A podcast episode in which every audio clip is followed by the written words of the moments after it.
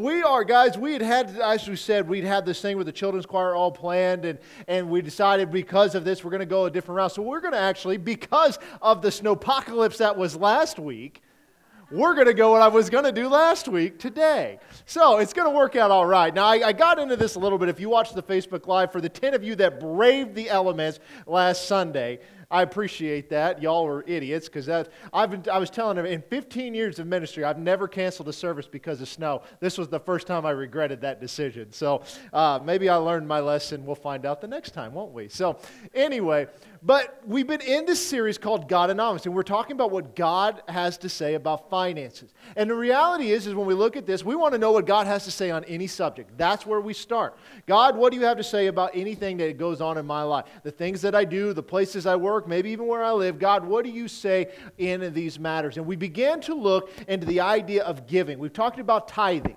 and we talked about the difference between tithes and offerings. The one thing that we have to understand is that there is no commandment that we have to do either one. It is a free will choice that we do. But we do see a principle all throughout Scripture about the principle of tithing, of bringing the first fruits to God.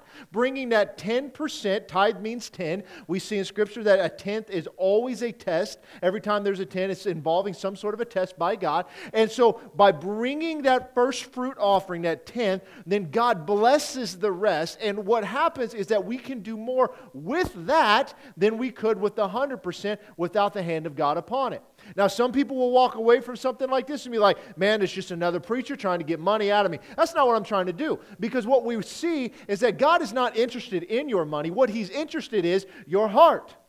That's where it always goes back to. Where your treasure is, there your heart will be also. The question is is our treasure involving the things of God? That we seek first the kingdom of God and then all these things will be added to us? Or do we seek after the things and we hope for the best?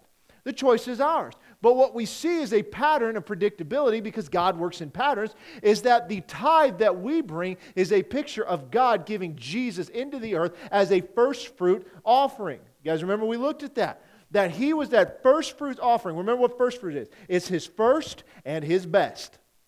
That's what first fruits were. We bring the first fruits. When they did that in the Old Testament, they were bringing the first of the harvest, the first of that newborn uh, animal, whatever it was. And you did that in faith because you did not know how the rest of the harvest was going to go. You did not know if that animal would ever have another baby. You had no idea. So we brought it in faith, and we're bringing the first and the best. We don't bring an offering, we bring the first and the best. Jesus was the first fruit offerings on our behalf. So we see that in the tithe, but we also see it in the offering offering.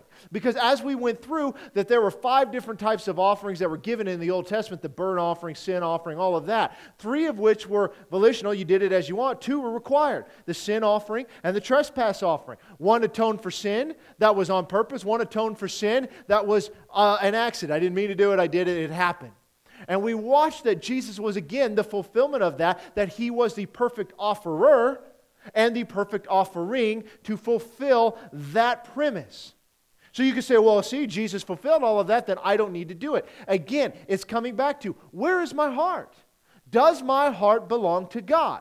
Because many of us would say, yes, I would do anything for God. And that is true until it's time to do something for God, until it's time to get uncomfortable. And I'll give you an example of this, all right? This is a really easy test.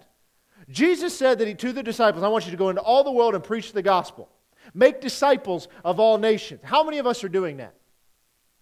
Not a lot. Some of us do it passively. Did he tell the disciples, listen, I just want you to roam around, and if you get the opportunity to talk to somebody, go ahead and do that. Would you? Would you mind doing that? That's not what he said. So, where is our heart at? Is it after the things of the Lord?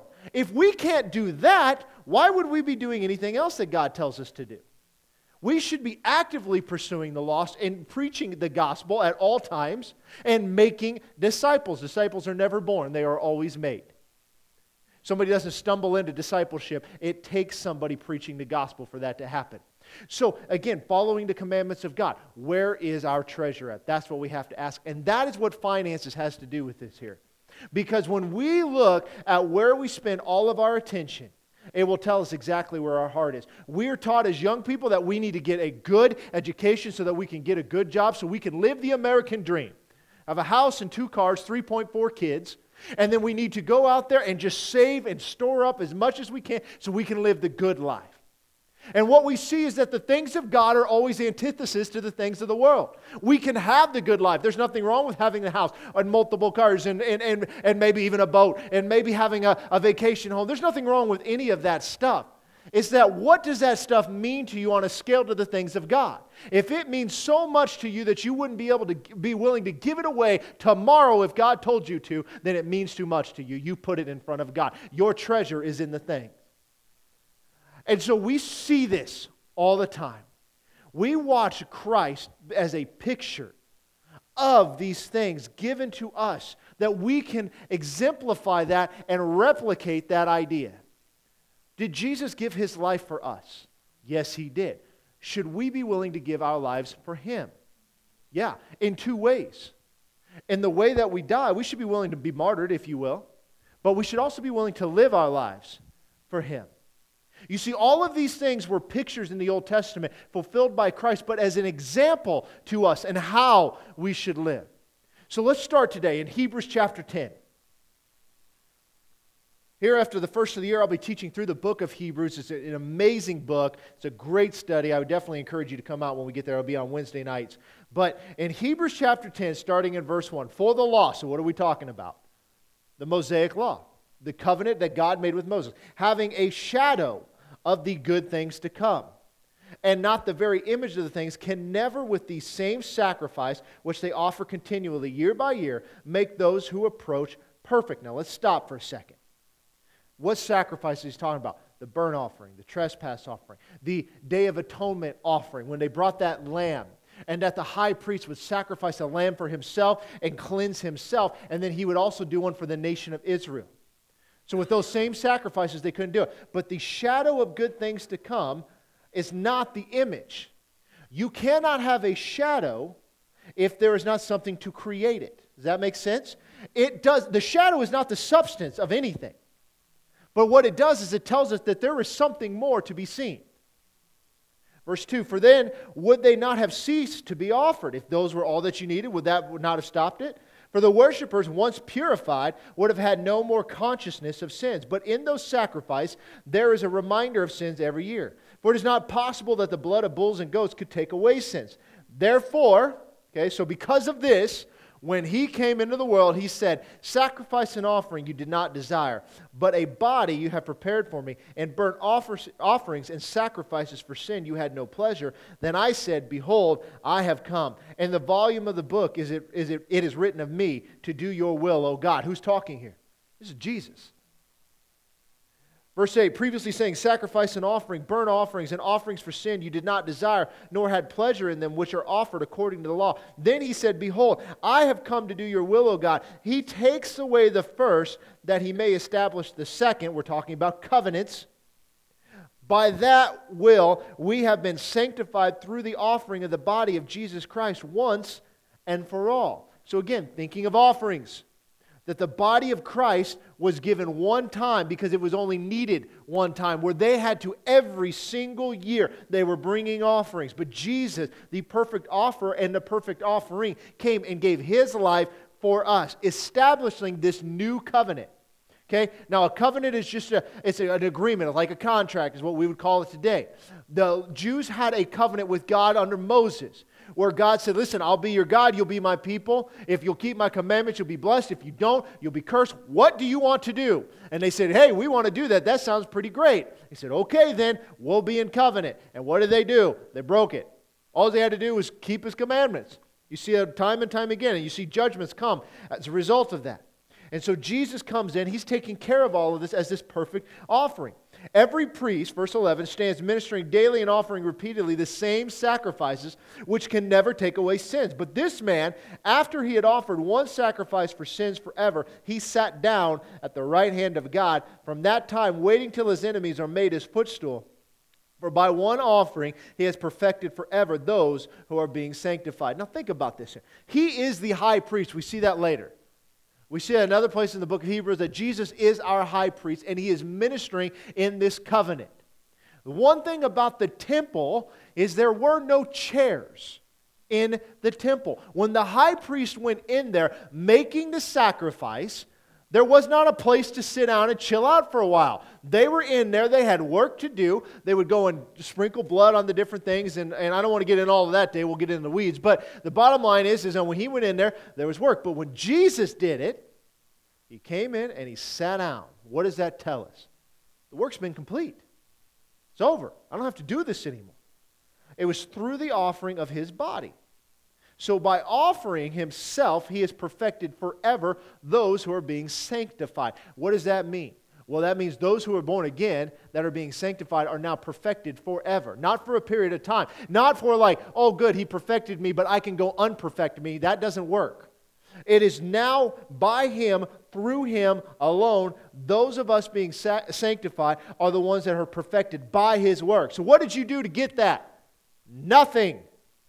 You believe in him. That's it. Put our faith in him, our trust in him. Verse 15. But the Holy Spirit also witnesses to us. For after that, he said before, This is the covenant that I will make with them after those days, says the Lord. I will put my laws into their hearts and into their minds I will write them. And he has their sins and their lawless deeds I will remember no more. Now, where there is remission of these, there is no longer an offering for sin. Why? There is no longer a need. The sin offering has been given.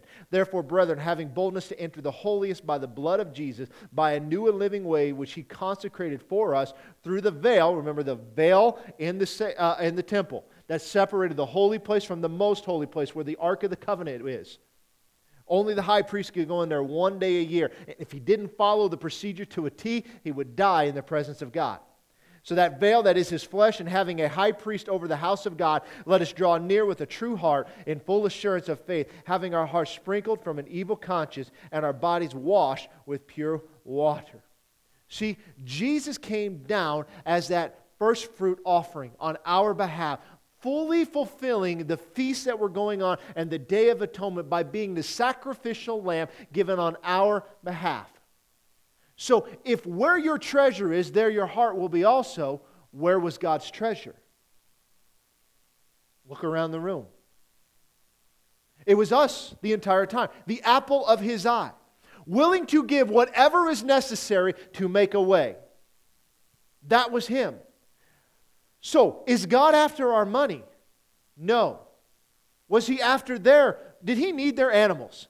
Did he need them to go harvest and bring us some crops? No. He can do what he wants. But look at this Romans 2, verse 28. For he is not a Jew who is one outwardly, nor is circumcision that which is outward in the flesh, but he is a Jew who is one inwardly, and circumcision is that of the heart, in the spirit, not in the letter, whose praise is not from men, but from God. How are you underneath that old covenant? It was through circumcision. And Moses told them time and time again, yeah, you're doing the law, you're doing it, but your heart is far from God. You need to circumcise your heart. God is after our heart. Luke 12, 34, where your treasure is, there your heart will be also. We see where the heart of God was. It was in mankind. He gave all for us. But we talked about this a couple of weeks ago about this idea of mammon.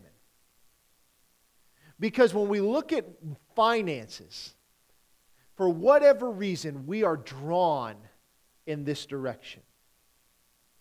Why do you think there are all these get rich quick schemes? And, and why do they keep coming up? And why do they keep selling? You ever have a friend get into one of those pyramid schemes? They become the most annoying person on the planet. Let me tell you about this great new product I just tried, and I lost 37 pounds in 14 hours. It was amazing. You've got to try it. If you act now, I'll even throw in some steak knives. These are people you haven't heard from in 10 years, but suddenly you're their new best friend. Right? It's, it's irritating. Why? Because there makes a promise. Hey, you can make so much money doing this thing. You see these real estate uh, things that go on. Hey, if you pay me $10,000, I'll teach you how you can go and flip real estate and you'll make so much money. You can do make money doing this kind of stuff. But, but again, we're so drawn to it to the next thing that it's like, okay, let's use our head a little bit. You see, what needs to happen is we need to break the spirit of mammon over our lives. Because the spirit of mammon, and I'll say this and I'll explain it later, is the spirit of the Antichrist. It's the same thing. We see it in the very beginning. We see it in, in the life of Christ. We see it in the life of the disciples. We see mammon. We see it on this earth today. making promises, and convincing people to follow him. So, what is mammon? Well, let's get into this. Let's jump into Luke chapter 16, verse 1. This is a parable that Jesus is telling. He also said to his disciples, There was a certain rich man who had a steward, and an accusation was brought to him that this man was wasting his good. Now, what is a steward? Steward is the one who is keeping and managing the goods of another person. So he called him and said to him, What is this I hear about you? Give an account of your stewardship, for you can no longer be steward. So word gets back to him that he is squandering his resources. It doesn't tell us what he's doing exactly, just that is happening. And the steward said within himself, What shall I do? For my master is taking the stewardship away from me. I cannot dig, and I am ashamed to beg. I have resolved what to do, that when I am put out of the stewardship, they may receive me into their houses. So what's he doing? He's going to create a little plot. He said, Listen, I can't dig. I can't work with my hands. I've been taking care of this guy's money. He's pulling some off the top. That's what's happening. He's like, and I, my pride is like, I'm, I'm too good to go and beg for money. So I'm going to go take care of these people. And when he throws me out, they'll take care of me. Verse 5 So he called every one of his master's debtors to him and said to the first, How much do you owe my master? And he said, A hundred measures of oil. And he said to him, Take your bill and sit down quickly and write fifty. Then he said to another, How much do you owe? So he said, A hundred measures of wheat. And he said to him, Take your bill and write eighty. So the master commended the unjust steward because he had dealt shrewdly, for the sons of this world are more shrewd in their generation than the sons of light. Now, don't think of that shrewdly wrong. It means you dealt quickly. He went and did this fast. And I say to you, make friends for yourselves by unrighteous mammon and when you fail, they may receive you into an everlasting home. He who is faithful in what is least is faithful also in much, and he who is unjust in what is least is unjust also in much. Therefore, if you have not been faithful in the unrighteous mammon, who will commit to you the trust your trust the true riches. And if you have not been faithful in what is another's man, who will give you what is your own? No servant can serve two masters, for he either will hate the one and love the other, or he will be loyal to the one and despise the other. You cannot serve God and mammon. Now, there's a lot that's going on here. But what did he call the mammon? He called it unrighteous. He says, stir up or store up for yourself an unrighteous mammon. What he's getting at here, he's like, yeah, you go and make this, these friends, and they'll be there for you in your destruction. But there's a picture that's going on here because who is a steward? It is one who is taking care of the resources of another, acting on his behalf. That's the only reason that he could call and say, listen, change your bill to half, cut it down by this, because he had the authority to do so. What are we? We're stewards on the earth. When you look at finances in the New Testament, it's always about stewardship, taking care of what does not belong to us. When you're a parent, you are stewarding them children. Hopefully, you're doing a good job. But it goes into this thing you can't serve two masters. You'll be loyal to one and despise the other, or you will love the one and hate the other. The point here is, is that we cannot love mammon and love Jesus in equal terms. We can't. It's not possible. So, who is mammon and what is it? Remember, we talked about this. It comes from this Aramaic word it uh, of, means riches. It comes to this Assyrian god of riches. I've got a picture of it. We've looked at this before. You can see here by these two different these two different images here. That we don't have carvings or drawings of this. These have been put on these stuff that we find later on. Um, this one looks a little bit like Jabba the Hutt. But what do you have here? You've got these people underneath of him. And in this one, he is chained around his forehead, bowing down, and he is dangling this money in front of him. Mammon is not money. Mammon is the spirit that is behind money. Do you know where this originated? I bet if you thought about it for a second, you would. Because this originated from Babylon. Now, the word Babylon, what is Babylon? It started in Genesis chapter 10 with the Tower of Babel and the Table of Nations when they come together and they were going to build this tower. And, and God goes down and confuses their language. That's why I call Babel, right? They confuse their language. Suddenly they can't complete the task because they, they cannot communicate to each other anymore. And so when they do this, They have to spread out. Babylon means sown in confusion. The Tower of Babel was a system to avoid God. They're saying, we don't need God anymore. And they're building this tower. It was a tower of worship. It was also a tower to rise up. That way, if God decided to flood the earth again, this tower would be so high that he couldn't reach us. So we don't have to answer to God. Go ahead and send your judgment, God. You can't reach us where we are. Pretty brave. We don't need God if we have money. See, mammon is this arrogant, prideful spirit that tries to replace God, and he is looking for servants. He's looking for people to serve him. Many of us grew up looking to mammon as the answer. How do we, most of us, decide what we wanted to do with the rest of our life? A lot of times, it's all based off of, well, if you go into this field, you could make X amount of dollars. And that is typically how we make our decisions. You realize that we, we often vote based off of that. Who's going to be best for the economy? Again, we need to be good stewards. We need a good economy. Don't get me wrong. But that is the sole purpose. Yeah, the character of that individual I don't really like so much, and they stand for some other things that maybe that I don't feel are godly. But man, the economy's good, so he must be all right. We do this all the time. See, we can't serve both. We are the loyal to one and despise the other, or we love one and we hate the other. Look at this, verse 14 again. Now the Pharisees, now this is going on just past this. The Pharisees who were lovers of money, also heard all of these things, and they derided him. And he said to them, You are those who justify yourselves before men, but God knows your hearts. For what is highly esteemed among men is an abomination in the Spirit of God. Now, let's, let's break this down. Who were the Pharisees? They were the religious and political leaders of the time of Jesus. In the time of the apostles, when in the book of Acts, the Sadducees take over. Now, the Pharisees were what we would call the legalists. They were teachers of the law, and they were so strict. This is where they were the ones that were giving Jesus a hard time.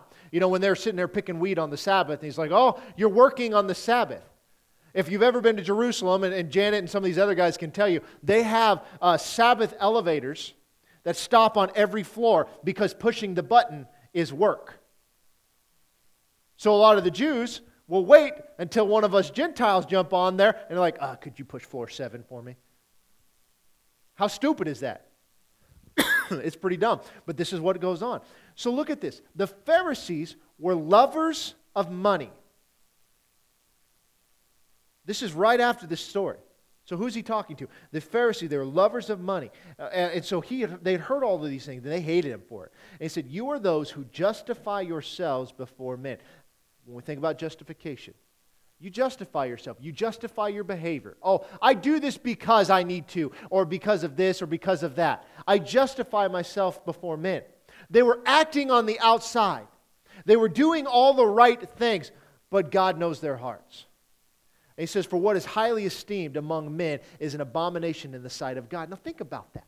When somebody is well off financially, do we esteem them higher? Do we think, boy, they must be smart? They must do something? Well, they, we move them up in this upper echelon of humanity, think, well, they must be better, or whatever. And all of us like, oh, no, I don't do that. We all do in some capacity. It just happens. If you've got somebody who is very wealthy that comes and hangs out at your house, and you've got somebody who's very poor and they got mud on their shoes and they walk into your house, you're going to think of them differently. Now, you might because they track mud in. You see, we have this mentality here of we become Pharisees because our hearts aren't with God, our hearts are with this unrighteous mammon. This is why the prosperity gospel that is out there that we give, we sow a seed, we do, and we'll talk about this stuff later on. But while we sow this seed in hopes that God will give us some certain item, what happens when we do that is now we are not giving to give, we are giving to get. We are looking for some compensation in return for our faithfulness to God. It works selfishness and greed into our lives instead of out of our lives. And when something breaks or goes wrong in their life financially, what do they do? They get mad at God. God, I gave, I did, whatever. See, Mammon is making all of this promise. If you will follow me, if you'll do what I say, then I'll make you wealthy and I'll give you respect. And I'll make sure that people know your name. Only God can bring peace and love and joy. He, Mammon promises all of these things, but he can't do it. Only God can give this. He, Mammon cannot deliver on any promise that is made. You see this all the time. I have talked to people who are extremely wealthy. There was this one lady that I knew. She was extremely wealthy. And her biggest fear in life was that it was all going to go away. She had security cameras everywhere because she was just convinced somebody was going to steal it from her. Everywhere. I met a gentleman in Omaha one time, very wealthy man again. Met at his house one time. Security cam- again, security cameras are not a problem. Everywhere. He told me he's like, nobody's going to come in and take my stuff. And he was his biggest fear. His whole life. He said he goes on vacation, he's watching the cameras on his phone. Mammon cannot deliver on the promises that it make. It is the spirit of Antichrist. Janet was talking about this this morning. She seems to do this a lot. Let's look at Revelation chapter 13, verse 11. This is the end of times. The Antichrist is going to rise. This is uh, John writing this, what he sees here. And, and we see this, um, this whole thing take place. Luckily, we believe the church is going to be out of here by then. It says, Then I saw another beast coming up out of the earth and he had two horns like a lamb, and he spoke like a dragon. And he exercises all the authority of the first beast in his presence, and causes the earth and those who dwell in it to worship the first beast, whose deadly wound was healed. He performs great signs so that he even makes fire come down from heaven on the earth in the sight of men. And he deceives those who dwell on the earth by those signs which he was granted to do in the sight of the beast, telling those who dwell on the earth to make an image to the beast and who was wounded by the sword and live. He was granted power to give breath to the image of the beast, that the image of the beast should both speak and cause as many as would not worship the image of the beast to be killed. Now, watch. He causes all, both small and great, rich and poor, free and slave, to receive a mark on their right hand or on their foreheads, that, they know, that no one may buy or sell except one who has the mark of the na- or the name of the beast or the number of his name. He is controlling people through one avenue. It's through money. This is how he's going to operate. Now think about this. Why does he go this route? Why doesn't he just do something? He's doing great signs and wonders. I mean, we're talking about like crazy stuff going on here. And the Antichrist is going to bring peace to the Middle East, and, and, and there's going to be all of these great things that are going to start out this way. Then it's going to get a little hectic, and then people are going to be willingly taking his money. Now, why would they do that? Because you cannot buy or you cannot sell. It all has to do with finances. The spirit of Antichrist rules over the threat of not being able to buy or sell. That's it. It's economical. That's the only thing that he does. You see, so because of that, people are willingly going to side with this. Now, you think about this. This part of the Bible has been around for closely 2,000 years. There have been countless movies made about it. I would find it hard to believe that there is a uh, maybe more than 10 to 15 percent of the population that has no idea about 666 and the Antichrist and all of that. So you would maybe think that if this is going to happen, it might throw up a red flag in someone's mind and say, huh, I think I heard something about that, and it doesn't end well for those people. Maybe I shouldn't do this. But because of this, he's going to make promises and he is going to threaten them that they can't buy or sell. And so they are willingly participating here. You see, the spirit of mammon, the spirit of Antichrist are one and the same, and they are going to promise identity, promise security, promise peace, promise love. That's how the Antichrist rises to power, is because he's going to promise all these things to these people, and they are going to buy into it. But who can truly provide that? Only God. Only God. If I had more money, people would listen to me. If I had the right house, then I'd be happy. If I had the right car, then I would find satisfaction. If I was able to get the, uh, the American Express black card or whatever it is, there's some big fancy credit card out there. I don't know why that's a thing. Then I would be respected. We convince ourselves if I had more money, then I could give more and help more people. That's the spirit of mammon. That very statement, that may sound crazy, and I'll explain it more later, but that very statement is not a godly statement. Because it's not how much you have, it's where is your heart? Does it belong to God? Because God doesn't need your finances. There is not a limited amount of funds that God can work with. God created all things. Does He own the cattle on a thousand hills? Yeah, I think so. I think He's got plenty. But He wants our heart. Jesus never told anyone that He needed more money. He never went around and was like, listen, we need to collect an offering. We need more money. If we're going to go to the next place and do the next thing. I mean, the dude made like bread multiply and fish multiply. When we get into a financial hardship, we'll make statements like, man, I either need God to come through or I need someone to give me some money. I need something to happen. I mean, and again, if money can fix it, it's not a problem. If money can solve that problem, it's not a problem to begin with. You see, because we trust God.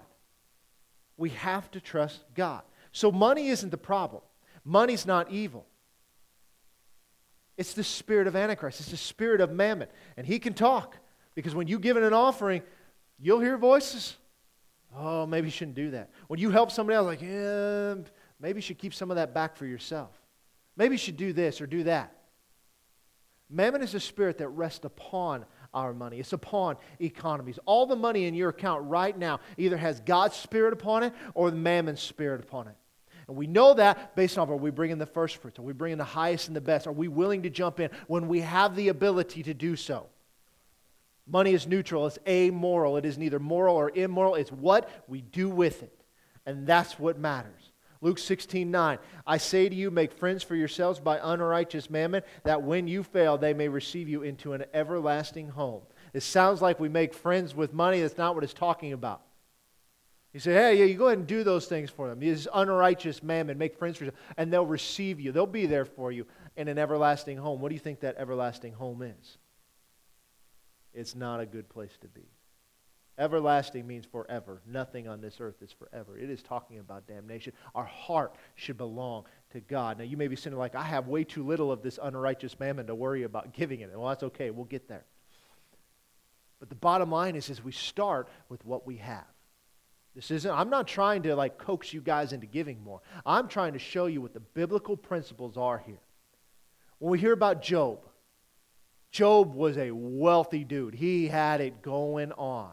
And then you see that the accuser of the brethren comes in and, and he begins to take things away from Job and he kills his family and kills his animal and he just brings the man to his knees and everybody's like, well, why? Why is that? Why does that happen to Job? How can that possibly happen? Could that happen to me? Well, here's the thing. If our heart is in God, belongs to God, then do we worry about what the economy is doing? No, we don't worry about it. Now, again, we be wise with it. We make wise investments. Sometimes we got to move something to someplace else. We do things. So I'm, I'm not saying that, but we don't worry about it. But look what the statement that Job says in chapter 3. This is after all of this stuff happens. Verse 25 The thing I greatly feared has come upon me, for what I dreaded has happened to me. What was that thing? he lost everything. His fear dictated his behavior. It wasn't his faith in God. Who provided that for him? Who provided for Job? God did. His fear was that it would all go away. And we know the story. It all goes away, but God restores him to more than what he ever had. Now look at Matthew chapter 6 verse 19. It says, Do not lay up for yourselves treasures on earth, where moth and rust destroy and where thieves break in and steal. But lay up for yourself treasures in heaven, where neither moth nor rust destroys, and where thieves do not break in and steal. For where your treasure is, there your heart will be also. So there's that verse I keep reading, but now we're getting the context. So we have two types of treasures, right? We've got treasures on earth, and we know that is all going to go away, right? It's all going to go away and we have treasures in heaven. Now, what can we store up in heaven? People. That's it. Verse 22 The lamp of the body is the eye. If therefore your eye is good, your whole body will be full of light. But if your eye is bad, your whole body will be full of darkness. If therefore the light that is in you is darkness, how great is that darkness? Here we go. No one can serve two masters, for either he will hate the one and love the other, or else he will be loyal to one and despise the other. You cannot serve God and mammon. Therefore, so because of this, I say to you, do not worry about your life, what you will eat, what you will drink, Don't worry about your body, what you will put on. Is not life more than food, and the body more than clothing? Look at the birds of the air, for they neither sow nor reap nor gather into barns, yet your heavenly Father feeds them. Are you not more value than they? Which of you, by worrying, can add one cubit to his stature? So why do you worry about clothing? Considering the lilies of the field, how they grow, they neither toil nor spin. And yet I say to you that even Solomon in all his glory has, was not arrayed like one of these. Now, if God so clothes the grass of the field, which today is and tomorrow is thrown into the oven, will he not much more clothe you, O you of little faith?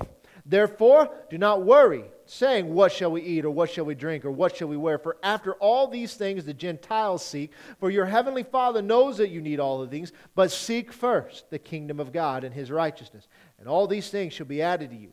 Therefore, do not worry about tomorrow, for tomorrow will worry about its own things. Sufficient for the day is its own trouble. See, this is the very thing that Job didn't do. He worried about all of that. We get caught in this trap all the time. We're so worried about what's going to happen. We're so worried about the economy, what's going to happen with our investment. We need to be good stewards with that. We need to be wise about it. We need to be putting away money for when we retire and putting away money for different things like that and making wise investments. But we don't need to be so worried about it that it consumes our life. Our life should be consumed with one thing and one thing only, and it is not Oklahoma football. All right? That is the spirit of Antichrist. I'm just pointing that out. We need to be so consumed with God that we begin to sound like Him and act like Him. We begin to look like Him because where our treasure is, there our heart will be also. You see, if we treasure people, then we will be around people. If we treasure winning the lost, then we'll be around the lost and we'll be preaching the gospel all the time. But when we treasure all of this other stuff, we've got our reward. You see, God's heart was with the lost. Therefore, he gave his only son. Our heart is not there. You see, there are two spirits at work in this earth it's the Spirit of God and the Spirit of the Antichrist. You cannot ride the fence because you're going to love one and hate the other. You can't serve two masters, it's impossible. We watch Jesus actually do this very thing. Where Jesus is tempted by the spirit of Antichrist. And yet, where we get it wrong, he gets it right. In Matthew chapter 4, Jesus has been fasting for 40 days. He goes into the wilderness to be tempted by the devil. Okay? Start in verse 1. Then Jesus was led up by the Spirit into the wilderness to be tempted by the devil. And when he had fasted 40 days and 40 nights, afterward he was hungry. think you can understand that one, right? Now, when the tempter came to him, he said, If you are the Son of God, command that these stones become bread. But he answered and said, It is written, Man should not live by bread alone, but by every word that proceeds from the mouth of God. Then the devil took him up in the holy city, set him on the pinnacle of the temple. So where's he at? He's in Jerusalem on top of the temple and said to him, If you are the Son of God, throw yourself down, for it is written, He shall give His angels charge over you, and in their hands you shall bear up, lest you dash your foot against a stone. And Jesus said to him, It is written again, You shall not tempt the Lord your God. Again, the devil took him up on an exceedingly high mountain and showed him all the kingdoms of the world and their glory. And he said to them, All these things I will give you if you will fall down and worship me. Then Jesus said to him, Away with you, Satan, for it is written, You shall worship the Lord your God, and him only shall you serve. Now, there is something greater going on here because if you go back into the book of Exodus when the Israelites are fleeing from Egypt, they're tempted with these same things, except they get them wrong. Jesus is sort of spiritually undoing that. But there's another thing that's going on because we had to determine what is the spirit of Antichrist. The spirit of Antichrist is the pseudo Christ, taking the place of the actual Messiah. It's not against Christ, but he is taking the place. In other words, he's making promise that if you'll give your heart to me, then I will give you all of these things, and I will give you life, and I will give you breath. He can't do any of those things. So here Jesus is tempted. He's been fasting 40 days, 40 nights. I don't know about you, probably a little hungry. Okay? Some of you guys have a hard time making it through service just before lunch, thinking, is this guy ever going to end so we can go eat? So I get it. But he's tempted. And what does he come and bring him with? I will meet your needs right now. You worship me. Jesus is hungry. It's an immediate need he's looking for. And Jesus responded in a way man should not live by bread alone, but every word that proceeds from the mouth of God. He brought him scriptures like, no, no, no, you're not going to tempt me with this. Because why? Mammon cannot provide for your immediate need. And then he takes him up into Jerusalem, into the temple, and he throws a couple of Bible verses at him. He's like, listen, you know, if you just throw yourself off here and prove yourself, prove that you are this Messiah, throw yourself off of it. Because this is what God said. He put his angels over you, and that he'll lift you up and you won't dash your foot against a stone. So he's using scripture to justify his question. Now, what happens when we as people get called to the carpet on something? Yeah, if you were really that good, go ahead and prove it. What do we do? We attempt to prove it. Why? Because we're prideful. Jesus could have let pride well up. He's like, I'll show you I'm the Son of God. If he jumped off that temple, would angels have showed up and caught him? More than likely.